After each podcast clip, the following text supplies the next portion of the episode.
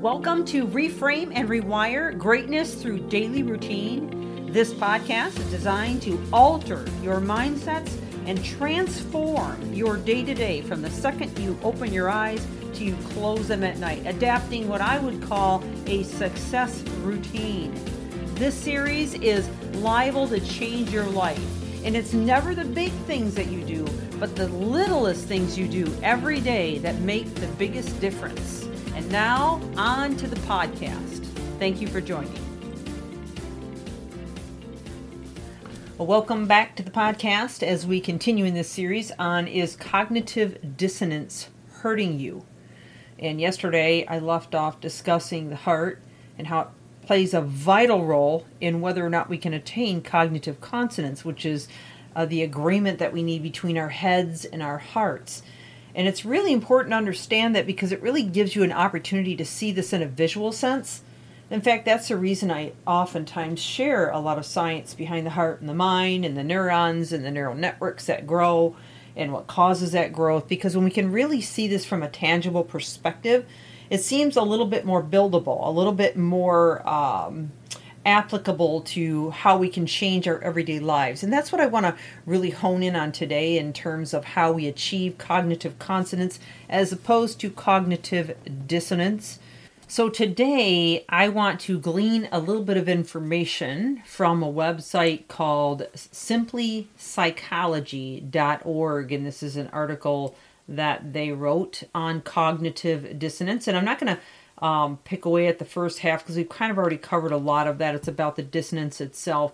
But down towards the bottom of the page, there's a few remedies to cognitive dissonance in terms of how we resolve it. And what I love about this, and, and this happens a lot when I research information, is it always boils down to one major thing, and that's our daily routine. and that's what my book is written about Reframe and Rewire uh, Your Greatness Through Daily Routine. It's also what this entire podcast has been about. It's your daily routine. And when we change something about our daily habits, our daily patterns, our daily routine, that's when we can begin to see change in how we behave, how we function, and how we react to life as well as challenges. So uh, I'm going to just pull this right out of the article and, you know, of course, ad lib my own comments on this. But the first thing they say is how is cognitive dissonance resolved? Uh, dissonance can be reduced in one of three ways, and this is where they list these. A, changing existing beliefs. B, adding new beliefs. Or C, reducing the importance of the beliefs. Now, we're going to dive a little deeper on that because when we're talking about uh, changing existing beliefs, well, the only way that we can do that is if we feed ourselves new information, right? I mean, you can't just have the same beliefs that you've had your whole life that you wired in so incredibly deeply and expect you to be able to just wake up one morning and change your beliefs. You have to have some foundation. You have to get to the why behind the what. You have to amplify and understand first of all, everything there is that you can possibly understand about it to the point that you want to change it, right? And so you've got to literally rewire or, tr- or re- retrain your brain. And we we in many of my if you've been following me for any period of time, you know I've talked about that again and again and again. It's so important to rewire the mind and we can't do that if we don't change our habits, okay? So if we don't change our habits, then we'll never get that change. So let me just give you a few examples. Let's say instead of waking up in the morning late at the last second, rushing out the door like a madman to work, or woman, or or or however you want to refer to yourself, um, person, then you decide that you're going to start your day out differently. You're going to start out with gratitude immediately, and then you're going to go into maybe some affirmations or some reading, or maybe you're going to pop on something to listen to that's going to flood your mind with the right kinds of thoughts about the right things that you're cognitively dissonant about. So you can't get it in any other way. There is no magic potion, there's no medicine, there's no fairy dust that can get it into your mind and rewire your existing beliefs unless you pour it in. Okay? And so B is their next one is adding new beliefs, same thing.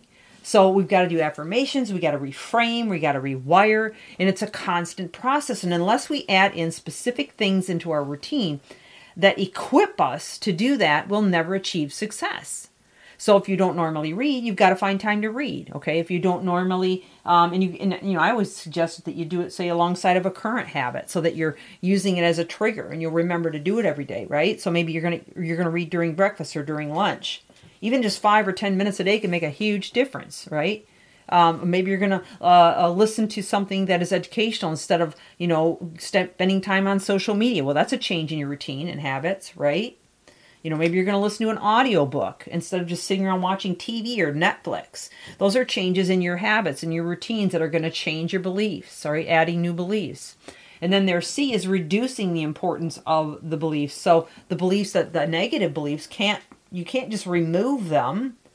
Okay? You're always going to be they're always going to be plaguing you as long as they exist in your mind in terms of the wiring that you put there. So the only way to fix it is to replace them.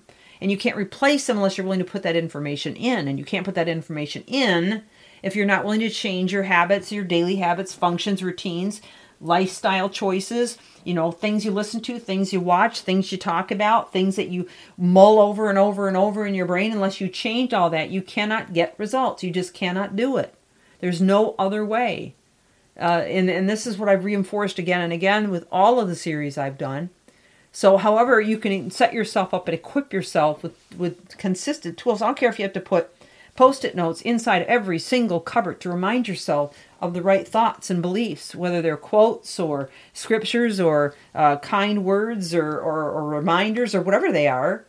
Um, you know, use tools, use implements, use triggers, use uh, books and study materials and, and audios and YouTube and videos and whatever you can to flood your mind with the right things. And for goodness sake, stop listening to the news and all those things that are just reinforcing the negative pathways that got you into cognitive dissonance in the first place. All right? So um, I really think that that's a, a powerful thing. Now, they have a little bit more here that they talk about, and I actually am out of time for today, so I'll finish this up tomorrow. And then we'll go from there. This is Michelle Steffes, Reframe and Rewire.